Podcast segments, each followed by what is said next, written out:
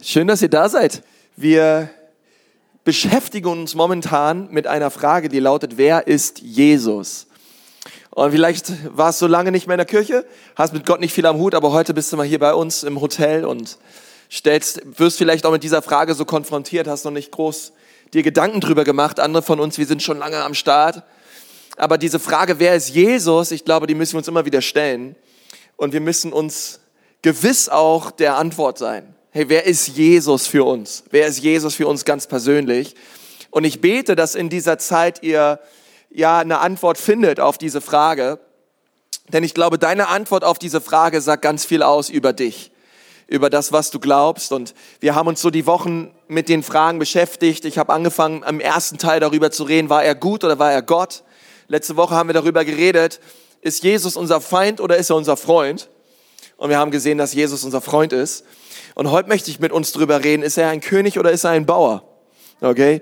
Und mit uns so diese Frage bewegen, auch der Allmacht und der Souveränität Gottes. Nun, ich möchte mal mit der Frage so einsteigen, wer von euch spielt gerne Schach? Irgendwer da, der gerne Schach spielt? Okay, einige wenige Bürger, aber schön. Das Spiel ist ja auch nicht mehr so populär. Ich habe gemerkt, bei Schach braucht man zwei Sachen. Geduld und Gehirn. Und beides ist ja recht rar gesät in unserer Gesellschaft. Und es ist einfach äh, besonders äh, Geduld.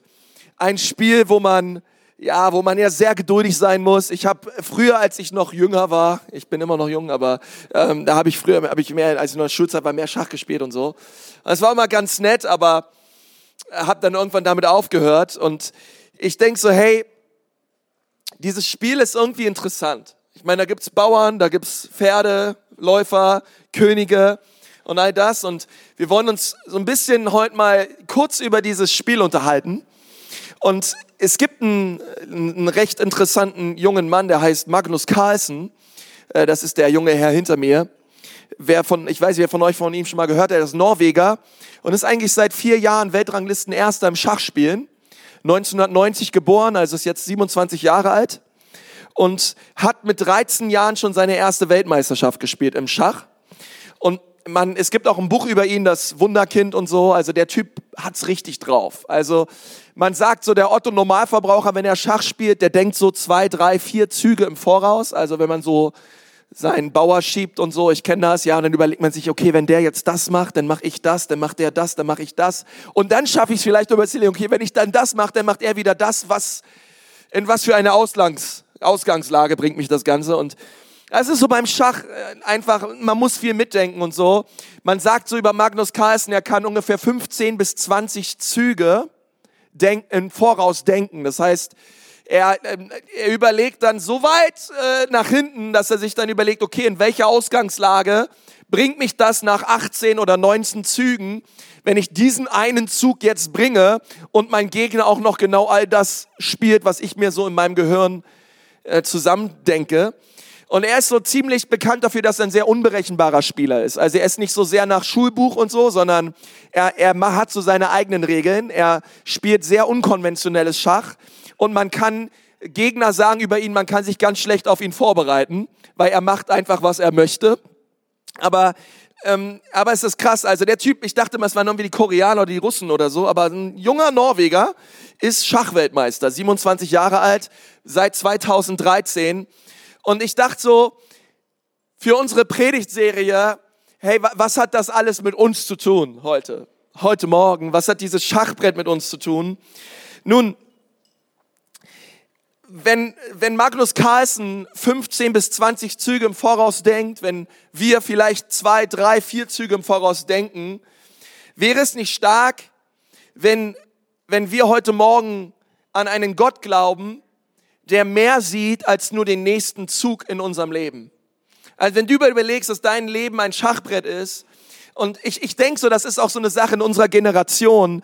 Ganz oft, wir denken nur in nächsten Schritt, wir denken in nächsten Zug. Okay, was, was bedeutet diese eine Entscheidung für mein Leben, die, der nächste Termin, der nächste Anruf, der, der, die nächste Arbeitswoche, die nächste Überweisung? Es geht uns sehr oft in unserem Leben um den nächsten Zug. Und, und oft ist es so, dass Dinge passieren, die wir nicht erwartet hätten. Und wir fragen uns, okay, was soll ich jetzt als nächstes tun? Und Gott sagt uns heute Morgen, ich bin nicht nur ein Gott, der dir hilft, deinen nächsten Zug zu tun, sondern ich bin ein Gott aller Züge. Ich bin nicht nur ein Gott, der dir hilft, von diesem einen Feld zu dem nächsten Feld zu kommen, sondern ich bin ein Gott, der dein, ich sehe das ganze Feld ich sehe alle Züge, ich sehe alle möglichen Optionen, ich sehe alle Entscheidungen und ich will dir nicht nur helfen, hier irgendwie durchs Leben zu kommen, von einem Zug zum nächsten, sondern ich möchte das gute Werk, was ich in dir begonnen habe, ich möchte es vollenden und ich möchte, dass du siehst, dass ich mehr sehe als nur bis zur nächsten Kurve, sondern ich bin ein Gott, der alles sieht.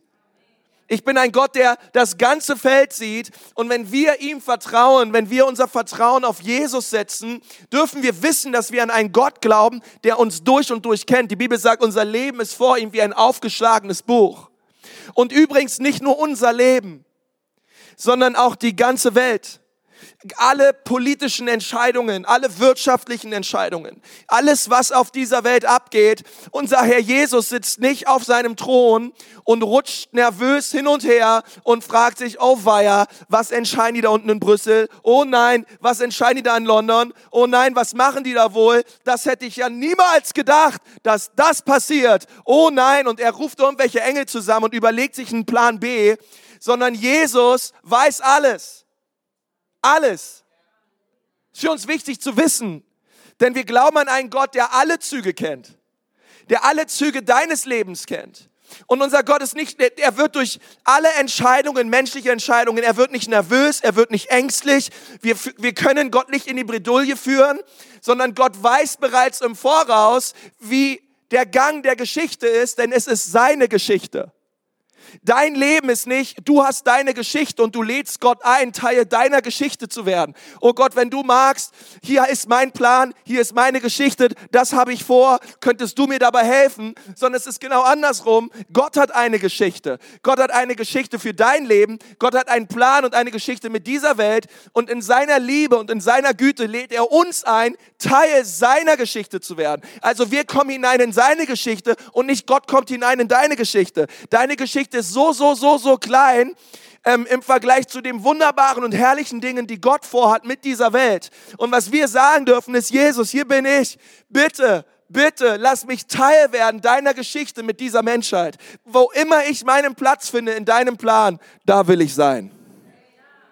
Und es ist wichtig für uns zu wissen. Denn, denn wenn wir die Nachrichten anmachen und wenn wir uns Dinge anschauen, wir können sehr, sehr oft verunsichert werden, verzweifeln, ängstlich werden. Okay, Christen, die Angst haben vor irgendwelchen Wahlen, die oder irgendwelchen Dingen, die passieren. Gott möchte uns niemals in eine Position der Angst versetzen, sondern er möchte, dass wir wissen, Gott hält immer noch die ganze Welt in seiner Hand. Immer und es wird sich niemals ändern, egal was passiert. Unser Gott ist nicht ein Bauer, er ist ein König. Er, er, er, er weiß, was passiert. Und er hat eine Bestimmung. Nun, im Leben ist es so oft so ähnlich. Und die Frage ist die, hält Gott eigentlich immer noch die ganze Welt in seiner Hand?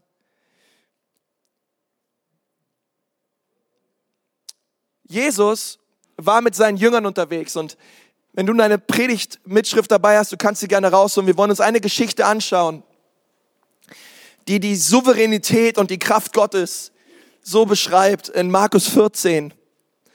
Und da redet Gott darüber. Er sagt am Abend, kam Jesus mit den zwölf Jüngern zusammen.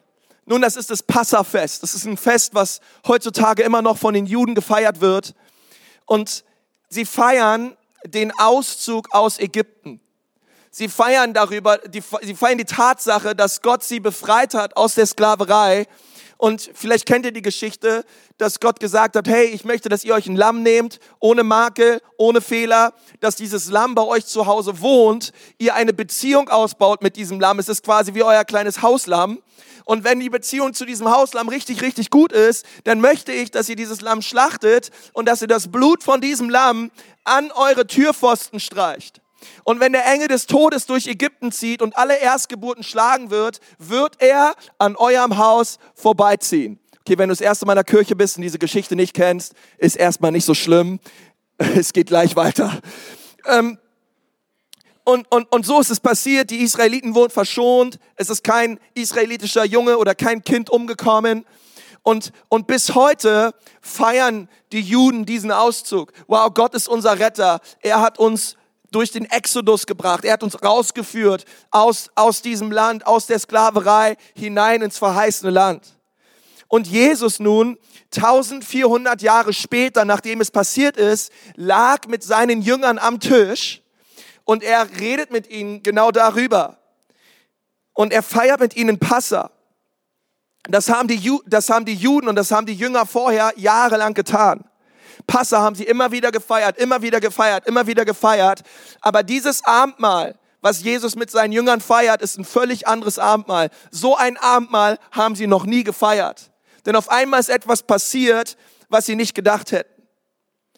Nun, bis dato, bis Markus 14, lief alles wunderbar. Die Jünger waren mit Jesus unterwegs, die Jünger haben Wunder erlebt, die Jünger haben erlebt, wie Jesus Tote auferweckt hat, Blinde geheilt hat, einfach Leuten geholfen hat. Jesus Ministry war richtig am Rollen, okay? Es war richtig Momentum im Haus. Die Jünger waren, ey, Hammer, Jesus, du bist krass, ähm, was, was immer du machst, du schnippst nur einmal und, und Dinge passieren, Wunder passieren, Heilungen passieren, Engel kommen und dienen dir. Ey, krass, Jesus, das lässt sich richtig gut vermarkten. Und wir werden die Römer aus unserem Land raustreiben, Jesus, weil du bist der Messias und du bist stark und du bist mächtig und du wirst es tun. Du wirst uns Juden befreien von der Sklaverei der Römer, von, der, von, der, von dem Joch der Römer. Und und dann haben sie gemerkt, dass Dinge sich verändert haben in ihrem Dienst. Dinge in der Nachfolge haben sich verändert. In letzter Zeit gab es viel Ärger um Jesus. Leute wollten ihn umbringen. Und die Jünger wussten, wenn sie Jesus umbringen, werden sie auch sie umbringen. Die Jünger wussten das. Hey, wenn, je, wenn, wenn das Leben mit Jesus vorbei ist, ist auch unser Leben vorbei. Und dann fängt Jesus an, über seinen Tod zu reden. Er fängt darüber an zu reden, dass er eines Tages nicht mehr mit ihnen ist. Und sie dachten sich, hey, das ist doch krass, wenn wir mit Gott unterwegs sind. Wenn wir diesem Jesus nachfolgen, dann müssen doch die Dinge besser werden im Leben. Ich meine, warum glauben wir an Gott? Hey, da muss es doch aufwärts gehen. Wir brauchen doch Schwung, wir brauchen doch Momentum. Dinge im Leben werden noch einfacher, wenn wir an Gott glauben. Denn es sind doch die Dinge unter Kontrolle und nicht mehr, und nicht mehr so außer Kontrolle. Und, und da war so eine Sicherheit, da war so eine, einfach so ein Ruhen da bis zu diesem Abendmahl. An, an diesem Abendmahl hat, hat sich an dem Bild der Jünger ganz viel geändert, darüber, wer Gott ist und was Gott vorhat. In dieser Nacht schlichen sie nach Jerusalem. Sie haben sich in ein Haus getroffen und sie saßen da zusammen und haben Abendmahl gefeiert. Vers 18. Beim Essen erklärte er ihnen, ich versichere euch, einer von euch, der jetzt mit mir isst, wird mich verraten. Und ich dachte so, hey krass, okay, einer, einer wird es tun. Wer ist es? Wer wird Jesus verraten? Wer wird ihn überliefern? Und sie haben sich das gefragt. Und dann lesen wir in Vers 19, bestürzt fragte einer nach den anderen, du meinst doch nicht etwa mich? Das hätte ich auch gemacht. Jesus, bin ich es? Kann sich doch vorstellen, wie die Jünger so hingegangen sind, bin ich es? Bin ich es? Bin ich? Jesus, nein, nein, nein, nein. Und er sagt, okay, bevor wir dieses Spielchen spielen, wir machen es wir machen's noch viel besser. Vers 20, Jesus antwortete, es ist einer von euch zwölf, der mit mir das Brot in die Schüssel getaucht hat. Alle fragen sich, okay, habe ich mit Jesus, sie überlegen sich, habe ich mit ihnen Brot in die Schüssel getaucht und und, und, da und, und auf einmal war so viel Unsicherheit da. Auf einmal fängt Jesus an, darüber zu reden, dass er sein Leben geben wird. Auf einmal fängt Jesus darüber an, mit ihnen zu reden, hey, dieses, dieses, dieser, dieser Wein hier, das ist übrigens mein Blut. Und dieses Brot hier, was zerrissen wird, das ist übrigens mein Leib. Das ist prophetisch. Das ist das, was die Menschen mit mir tun werden. Und auf einmal red, red, wird so viel geredet über Tod, über Leid, über Jesus ist weg und wir sind hier. Und die Jünger konnten das nicht mehr einordnen. Das war too much für sie. Und ich dachte so, hey, das ist auch so wichtig für uns heute Morgen. Weil wenn wir, wenn wir die Bibel lesen, ist die Bibel ein Buch voller Geschichten, die inmitten von unglaublicher Verunsicherung geschrieben wurden. So wie wir manchmal verunsichert oder ängstlich sind oder uns, uns denken, alles ist außer Kontrolle, dann ist die Bibel das beste Buch, wo wir reinschauen können. Denn deine Lieblingsbibelgeschichte oder dein Lieblingspsalm oder dein, Lieblings, dein Lieblingsspruch, falls du sowas hast, wurde geschrieben in einer Zeit von Krieg, von Chaos, von Verfolgung und von Ängstlichkeiten und von Verunsicherung. Mir fällt keine einzige, kein einziger Charakter ein, keine einzige Geschichte, siegreiche Geschichte ein in der Bibel, wo man sagen würde, der Mensch, der das erlebt hat, der Wunder erlebt hat mit Gott, ist nicht vorher auch durch eine immense Drangsal gegangen. Außer vielleicht Henoch. Er suchte Gott und wurde entrückt, okay? Aber sonst, ähm, Leute haben Verfolgung erlebt, Leute haben, Leute haben massive, schwierige und harte Zeiten erlebt, Männer und Frauen Gottes, die gemerkt haben, in allen Stürmen, in allen Verunsicherungen, in allen harten Zeiten unseres Lebens, unser Gott ist aber nicht verunsichert. Ich bin verunsichert, ich denke, es ist alles außer Kontrolle, aber sie haben einem Gott vertraut und sie haben es tief in ihrem Herzen gewusst, Gott ist nicht außer Kontrolle. Gott ist nicht nervös, Gott ist nicht ängstlich, sondern wir vertrauen jetzt Gott in diesem Sturm, der in der Lage ist, in dem Sturm mich zu sehen, mich zu führen und mich zu leiten. Und sie hatten ein immenses Gottvertrauen. Die Bibel ist voll davon. Da, sind, da gibt es eine, eine Geschichte über einen Teenager namens Josef. Josef hatte Brüder, die ihn in eine Grube geworfen haben. Und dann war er unten in der Grube und hört nur, wie sie reden, verkaufen oder töten. Verkaufen oder töten. Verkaufen oder töten. Verkaufen oder töten. Und Josef hört das und er denkt sich vielleicht, okay, lieber verkaufen, Leute. Lieber verkaufen nicht, und ich hatte schon echt Stress mit meinen Geschwistern, glaubt mir, aber in so einer Lage war ich noch nie, okay? Verkaufen oder töten, verkaufen oder töten.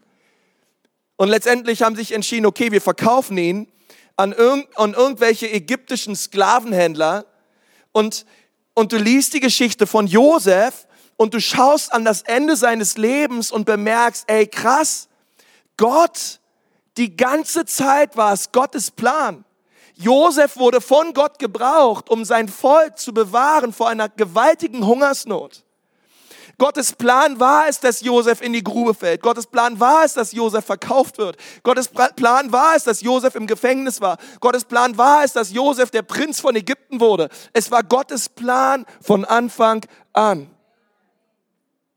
Dann lesen wir eine Geschichte in der Bibel über einen König, der hieß David der direkte Vorfahre Jesu. Er steht eines Tages auf und findet heraus, dass, seine, dass sein Sohn eine Armee zusammengestellt hat, um ihn zu töten. Okay, ihr, ihr Eltern, wenn ihr Kinder habt, ich weiß nicht, ob eure Kinder so etwas tun, aber es muss sich ziemlich tragisch anfühlen, wenn du als Vater herausfindest, meine Kinder wollen mich töten. Nicht nur das, sondern sie haben eine Armee zusammengestellt mit Leuten, denen ich jahrelang vertraut habe. Und diese Leute wollen zusammen mein Leben nehmen. Und dann liest man die Geschichte von David, man sieht, wie Gottes Hand auf sein Leben ist und du merkst von Anfang bis zum Ende, Gott hatte einen Plan, Gott hatte eine Absicht und eine Bestimmung mit David und egal durch wie viele Stürme und harte Zeiten er gegangen ist, das, was Gott geplant hat, ist am Ende bei rausgekommen. Da gibt es die Geschichte von einer Frau, die ein kleines Kind hatte namens Mose. Und der Pharao hat gesagt, ich werde alle Kinder in Ägypten töten, alle jüdischen, hebräischen Kinder, denn die, die wachsen uns hier über den Kopf hinaus. Und diese Mutter hat gesagt, ich meine, stell dir vor, du hast einen kleines, kleinen Jungen, einen kleinen süßen Jungen und du überlegst dir, okay, was mache ich jetzt mit denen? Weil in der ganzen Nachbarschaft laufen schon die ägyptischen Soldaten rum und bringen die Kinder um.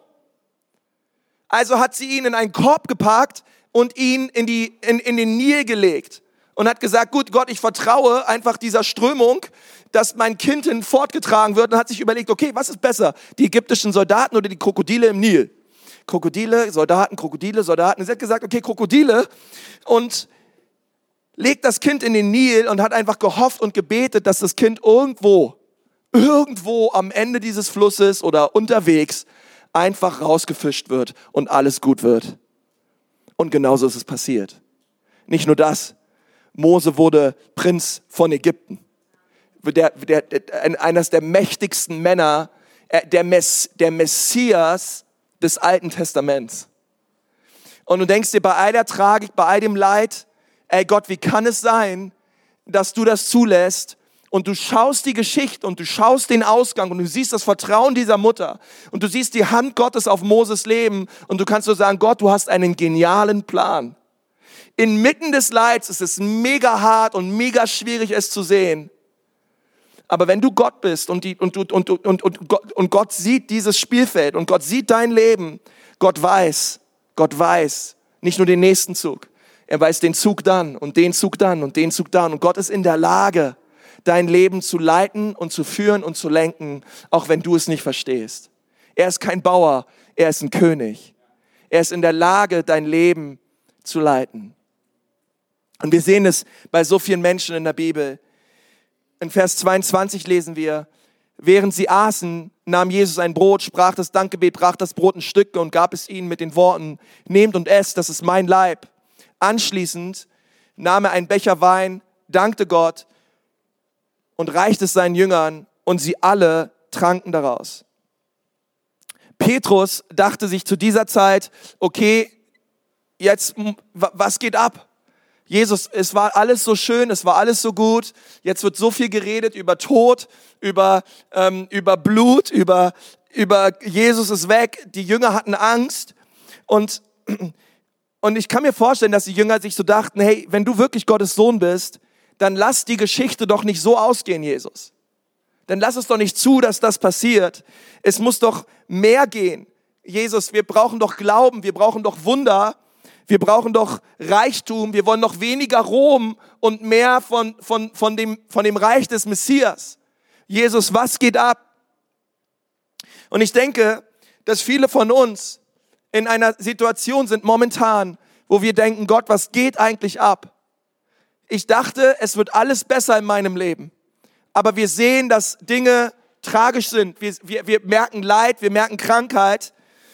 Und vielleicht bist du auch hier und du fragst dich, Gott, warum, warum tust du es nicht einfach? Gott, warum tust du es nicht einfach in meinem Leben? Und dieses S sieht bei jedem anders aus. Okay, bei, bei manchen ist es eine Arbeitsstelle, bei anderen ist es irgendwie Gesundheit, Finanzen, Ehe, Berufung. Und, und du sitzt in diesem göttlichen Wartezimmer und denkst dir so, Alter, es ist echt anstrengend hier drin ähm, ich sehe, wie Gott andere Leute um mich herum segnet. Ich sehe, wie es bei anderen Leuten funktioniert und passiert und, und all die Dinge laufen. Und, aber ich sitze hier, Gott, und in meinem Leben sehe ich, wie einfach nichts vorangeht. Und, und, du, und, du, und du zweifelst, du zweifelst vielleicht an deiner Geistigkeit, vielleicht zweifelst du an Gottes Größe und an Gottes Macht. Vielleicht sitzt du hier und denkst dir, Mann, ich verstehe das nicht. Ich, wir beten schon so lange für ein Kind und es funktioniert einfach nicht. Und dann siehst du andere Paare, die Kinder haben oder denkst dir, andere Leute treiben ab, Gott. Wir wollen gern ein Kind haben und es funktioniert nicht. Gott, was ist da los?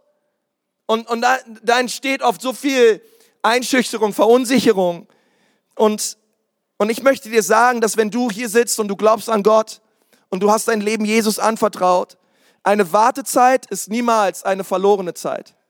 Eine Wartezeit in deinem Leben ist niemals eine verschwendete Zeit, weil Gott gebraucht dein Wartezimmer, um dein Herz zu formen. Er, er, be bevor er etwas für dich tut, ist er mehr daran interessiert, etwas in dir zu tun. Und ich habe in meinem Leben erlebt, wann immer, wann immer wir durch Leid gegangen sind, wann immer wir als Familie in der Ehe oder Dinge erlebt haben, die tragisch waren und die schwer waren, wir haben so gemerkt, wie Gott uns verändert hat. Nicht zuerst die Situation, aber uns. Unser Herz, unseren Charakter, unsere Einstellung. Und die Frage, die ich dir stellen möchte, lautet, kannst du Gott vertrauen? Auch wenn es keine Anzeichen dafür gibt, dass er etwas an deiner Situation ändert. Das finde ich, macht so viel an Reife aus. Hey, kann ich Gott vertrauen, auch wenn es so aussieht, als würde sich gar nichts ändern? Und das ist hart, das ist leicht gefragt, aber können wir es tun? Glauben wir, dass Gott in der Lage ist? Nicht nur in unserem Leben, in unserem Land. Und deine Antwort auf diese Frage ist wichtig, denn sie zeigt, wie wir mit Verunsicherung umgehen, sei es in unserer Familie, in unserer Ehe, in Finanzen, was auch immer. Und, und ich glaube, dass, dass, wir, dass, dass Gott unseren Blick ganz neu auf ihn richten möchte, heute Morgen. Wenn wir die Jünger fragen würden, ihr lieben Jünger, wann, wann, wann glaubt ihr, ähm, wann glaubt ihr, habt ihr die härteste und schwerste Zeit durchlebt? Wenn du nach diesem Abendmahl mit den Jüngern reden würdest, Monate später, und du hättest sie gefragt, hey, als ihr Jesus nachgefolgt war, seid und, und Jesus, ihr mit Jesus unterwegs war, was war eigentlich die härteste und schwerste und dunkelste Zeit in eurer ganzen Nachfolge? Wo, wo ihr gemerkt habt, hey, dass Dinge schlimmer wurden. Sie hätten dir gesagt, an diesem Abendmahl. Bei diesem Abendmahl ging alles los. Alles wurde schwierig und kompliziert. Auf einmal ist das, was Jesus da prophezeit hat, wirklich passiert. Es gab wirklich einen von uns, der Jesus verraten hat. Es kamen wirklich die Soldaten und haben Jesus weggeführt. Er ist wirklich, er hat wirklich eine Dornkrone getragen. Er ist wirklich gekreuzigt worden. Ähm, und, und wir waren nicht dabei. Wir hatten alle Angst. Wir waren alle verunsichert. Wir dachten, sie wollen uns auch umbringen. Deswegen haben wir uns alle versteckt. Wir waren alle in irgendeiner Höhle haben geflennt, geheult, in uns ist eine Welt zusammengebrochen, wir konnten überhaupt nichts mehr verstehen, unsere ganze Hoffnung war in diesem Jesus. Und dann hing dieser Jesus am Kreuz und alle Hoffnung in uns ist sofort gestorben. Wir haben überhaupt nichts verstanden. Wir haben überhaupt nichts von dem Plan und von dem Willen Gottes verstanden für unser Leben. Und als Jesus da hing, da war es over. Da hatten wir keinen Bock mehr auf gar nichts. Und und wenn du sie, wenn du sie dann fragst, in welcher Zeit hat Gott am meisten an eurem Herzen gewirkt? In welcher Zeit habt ihr am stärksten Gottes Gegenwart gespürt? Dann hätten sie nicht gesagt, okay, als er die Blinden geheilt hat. Sie hätten auch nicht gesagt, ja, das mit Lazarus war eine coole Nummer, der war schon vier Tage lang tot, der hat schon gestunken in irgendeiner, in irgendeiner Gruft. Das war Hammer, Lazarus komm raus mit all diesen, mit all diesen Totengewändern und, und erlebt und das war Hammer. Aber ich sagte, die Jünger hätten dir nicht gesagt, das war der Moment, wo wir am stärksten Gottes Gegenwart gespürt haben. Sondern sie, sie würden zu dir sagen, die gleichen Stunden, wo er am entferntesten war, wo es dunkel war, wo wir dachten, er tut nichts, wo wir dachten, alle Hoffnung ist weg, tat er alles für uns. Genau in diesem Moment haben wir Gott so stark gespürt wie nie zuvor in unserem ganzen Leben. Da bei diesem Abendmahl ging alles los. Die Zeit, wo es so ausschaute, als würde alles zusammenbrechen, als wir nicht verstanden haben, haben wir gemerkt, dass gerade da das größte Wunder der Welt im Gang gesetzt wurde. Als wir in dieser Höhle waren, als wir uns versteckt haben, keiner am Kreuz war, gab Jesus sein Leben für uns am Kreuz. Er nahm die Schuld der Welt auf sich. Das Lamm Gottes, was ihn fortnimmt, die Sünden der Welt. Da, wo wir verunsichert waren, wo wir ängstlich waren, wo wir dachten, alles ist außer Kontrolle, haben wir gemerkt, es ist alles absolut in Kontrolle. All das war Gottes Plan. Er wollte, dass Jesus am Kreuz für uns stirbt. Er wollte, dass er sein Leben für uns gab. Und als wir uns versteckt haben, als wir dachten, hier führt kein Weg dran vorbei, hat er unsere Seele erlöst. Hat er uns befreit. Hat er sein Blut für uns gegeben. Ist irgendwer da heute Morgen? Ey, der, der, dunkelste Moment und der Moment der größten Verunsicherung war der gleiche Moment des größten Heils, was es jemals gab in der Geschichte der Menschheit. Der gleiche Moment. Und ich dachte so, wow, genau das ist auch so wahr in unserem Leben. Genau das soll auch bei uns passieren. Aber die Frage ist, können wir vertrauen und glauben, auch wenn wir nicht sehen, wie er dabei ist, etwas zu tun? Und es ist so wichtig, wir müssen in die Bibel schauen. Denn unsere Rettung wurde geboren in einer Zeit von Verunsicherung, von Stürmen und von Ängsten. Pa Petrus fasst das so zusammen in Apostelgeschichte 2. Und er, und er sagt dort, ihr Männer von Israel, hört diese Worte. Das ist jetzt zu Pfingsten. Nachdem, nachdem all das passiert ist mit dem Kreuz. Nachdem Jesus auferstanden ist. Jesus der Nazarener, ein Mann, der von Gott, der von Gott euch gegenüber beglaubigt wurde, durch Kräfte und Wunder und Zeichen, die Gott durch, durch ihn in eurer Mitte wirkte, wie ihr auch selbst wisst. Diesen, der nach Gottes festgesetzten Ratschluss und Vorsehung dahingegeben worden war, habt ihr genommen und durch die Hände der Gesetzlosen ans Kreuz geschlagen und getötet. Ihn hat Gott auferweckt, indem er die Wehen des Todes auflöste, weil es ja unmöglich war, dass er von ihm festgehalten würde. Petrus nun schaut zurück aufs Kreuz zu Pfingsten er schaut zurück auf die Zeit in der Höhle. Er schaut zurück auf die Zeit, wo er Jesus verleugnet hat vor einem kleinen Mädchen, welches gesagt hat, hey Petrus, du warst doch auch bei diesem Jesus. Und Petrus so eine Angst hatte, dass sie ihn töten würden. Er schaut zurück auf das Ereignis am Kreuz und er sagt, das alles geschah nach Gottes festgesetztem Ratschluss und nach seiner Vorhersehung. All das war Gottes Plan. Wenn er, wenn er, und ich bete so, heute Morgen, dass, dass, dass du in diesem Sturm, in dem du dich gerade befindest, dass du festhältst an Gott, dass du festhältst an seinen Verheißungen, dass du festhältst an der Tatsache, dass Gott mit dir ist, dass er einen genialen Plan hat und dass du Teil werden darfst dieses Plans. Und ich bete, dass du durch diesen Sturm hindurchgehst und dass du eines Tages an diesen Punkt kommst, an den Petrus war, wo du gesagt hast, hey, all das war krass, all das war schwer, all das war hoffnungslos und hart und ich kann es nicht verstehen, aber irgendwie war auch all das das Teil seines Plans. Irgendwie, ich weiß nicht wie, aber Gott hat mich in all dem geführt. Und ich bete, dass das geschieht in deinem Leben. Dass du nicht einfach den Kopf in den Sand steckst und sagst, es ist alles vorbei in meiner Ehe, es ist alles vorbei in meiner Familie, mit meinen Kindern, die drehen völlig am Rad, oder, oder du denkst dir, hey, mit meinen Finanzen oder äh, mit meiner Arbeitssituation oder, oder du denkst dir, Mann, es ist alles so verworren und es ist alles so kaputt. Hey, dass du nicht aufgibst, sondern dass du sagst, Jesus, ich weiß nicht wie. Ich weiß nicht, wie es passieren wird. Aber Gott, ich glaube. Und wir lesen das in, in Römer 8, Vers 29. Das eine aber wissen wir. Wer Gott liebt, dem dient alles, was geschieht zum Guten. Dies gilt für alle, die Gott nach seinem Plan und Willen zum neuen Leben erwählt hat.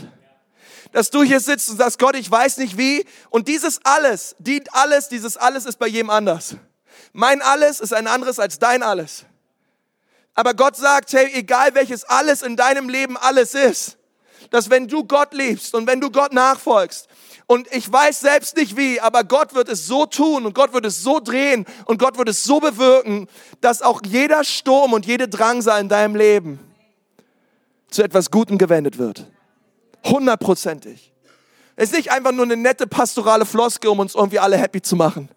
Es ist das Wort Gottes. So wir uns raufstellen dürfen und sagen, Jesus, da steht es und so ist es.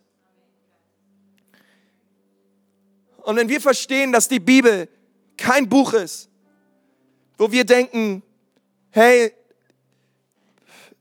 alles, alles in meinem Leben muss immer unter Kontrolle sein, es muss immer besser werden, voller Kühlschrank, volles Konto, tolles Leben. Diese, die Bibel ist kein Buch von reichen Menschen, die dauernd Spaß hatten. Sag mal deinen Nachbarn, die Bibel ist kein Buch von reichen Menschen, die dauernd Spaß haben. Sag's mal deinem Nachbarn, der muss es echt mal hören. Okay? Hey, lass mich dir was sagen. Die Bibel ist kein Buch von reichen Menschen, die dauernd Spaß haben sondern die Bibel, okay, wo, wo, wo es einfach immer nur einfach ist und besser wird. Montag kriege ich einen neuen Job, Dienstag kriege ich eine Gehaltserhöhung, Mittwoch alle Kinder sind gesund, Donnerstag ich lebe meine hundertprozentigen Berufung, Freitag ich werde niemals krank, äh, Samstag alles ist happy, clappy, wunderbar und Sonntag ich komme in den Himmel. Das war mein Leben, alles ist toll. So, so sieht es nicht aus. Okay, sondern es ist ein Buch voll mit Geschichten, voll mit Männern und mit Frauen die durch, die durch härteste Verfolgung gegangen sind, die zersägt wurden, die gesteinigt wurden, die, die, die, die als Märtyrer ihr Leben gelassen haben, die viel, die durch viel Negatives, durch viel Hartes und durch viele Stürme gegangen sind. Aber am Ende ihres Lebens konnten sie immer sagen, Gott war mit uns. Mein Gott ist mächtig und stark, alles Negative in meinem Leben zu drehen und zu wenden. Und es ist so wichtig. Es ist so wichtig zu glauben. Okay? Und wenn du hier sitzt und sagst, Konzi, es hört sich alles so nett an und so, aber wenn du wüsstest, wie meine Frau drauf ist, wenn du wüsstest, wie meine Kinder drauf sind, Du würdest so nicht predigen. Nun, lass mich dir was sagen. Es kann sein, dass ich nicht weiß, wie sie drauf sind. Du weißt auch nicht, wie meine Kinder drauf sind. aber, ah, die sind gut drauf. Ähm, aber, aber eins weiß ich, dass das Wort Gottes wahr ist und vertrauenswürdig ist. Und dass ich mich mit allem, was ich bin, darauf stellen darf. Wenn die Bibel sagt, dass alles mir zum Besten dienen wird, dann überlasse ich Gott, wie er es tut. Ich überlasse es ihm. Ich weiß es nicht und ich will es auch gar nicht selber versuchen. Aber wenn am Ende alles gut wird und es ist noch nicht alles gut, dann ist noch nicht das Ende da. Es wird alles gut. Und wir dürfen Gott vertrauen. Komm, lass uns mal beten. Lass mal unsere Augen schließen.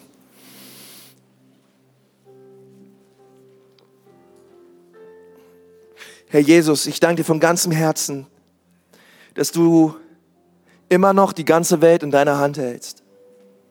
Du hältst mein Leben in deiner Hand. Jesus, nichts ist ungesehen. Nichts passiert einfach. Jesus, wir sind hier heute Morgen, um dich anzubeten, weil dich kann nichts erschüttern. Dich, dich kann nichts aus dem Konzept bringen. Du wirst nicht bewegt durch menschliche Pläne oder durch menschliche Gefühle, sondern du hast einen Plan. Und dein Plan wird geschehen auf dieser Erde. Alles, was geschrieben steht, wird passieren. Und Gott, wir wollen dich so bitten, dass du uns teil werden lässt deiner gewaltigen Geschichte auf dieser Erde. Gott, du hast einen Plan mit Nürnberg. Gott, du hast eine Geschichte, du hast eine Zukunft für diese Stadt. Und wir wollen dich bitten, dass du uns teil werden lässt, Vater, deiner Pläne mit dieser Stadt.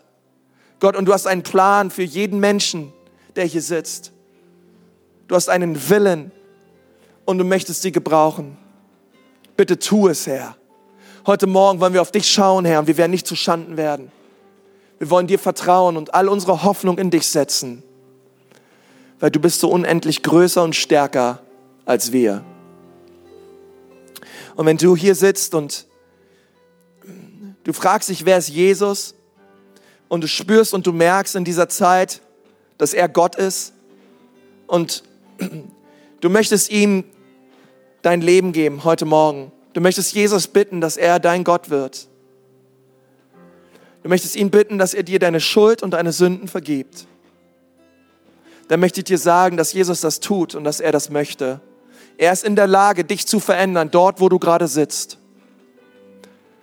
Das Evangelium ist so powerful, dass es jeden Sünder, der sagt, dass er Jesus braucht, vom Fleck weg errettet.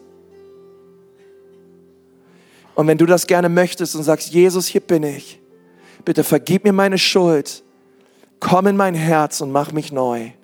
Du hast diese Entscheidung noch nie getroffen, aber, oder vielleicht vor langer Zeit, oder, aber du möchtest es heute gerne tun. Dann brauchst du nicht aufstehen, dann brauchst du nicht nach vorne kommen. Ich möchte gerne für dich beten, dort wo du sitzt. Von hier vorne, dich segnen mit einem Gebet. Aber damit ich weiß, für wen ich bete, möchte ich dich fragen, möchtest du das heute tun? Möchtest du Jesus einladen? dein Herr zu werden. Dort, wo du sitzt, heb doch mal kurz deine Hand und sag, hier bin ich. Super, danke, danke, danke, danke. Deine Hand sehe ich auch. Sind noch mehr Leute da? Jesus. Danke, deine Hand sehe ich auch. Super. Herr Jesus, ich danke dir so von Herzen für die Hände, die hochgehen. Und Gott, ich bete so, dass du diese Menschen berührst, Herr, und dass das ein Tag des Heils wird in ihrem Leben. Jesus, wo sie dich sehen, wo sie reingewaschen werden von ihrer Schuld und von ihrer Sünde durch dein kostbares Blut, welches du für sie vergossen hast am Kreuz. Gott, lass all das, was am Kreuz und an der Auferstehung geschehen ist, in ihrem Leben sich mit Glauben verbinden. In Jesu wunderbaren Namen. Halleluja. Und die ganze Church sagt, Amen.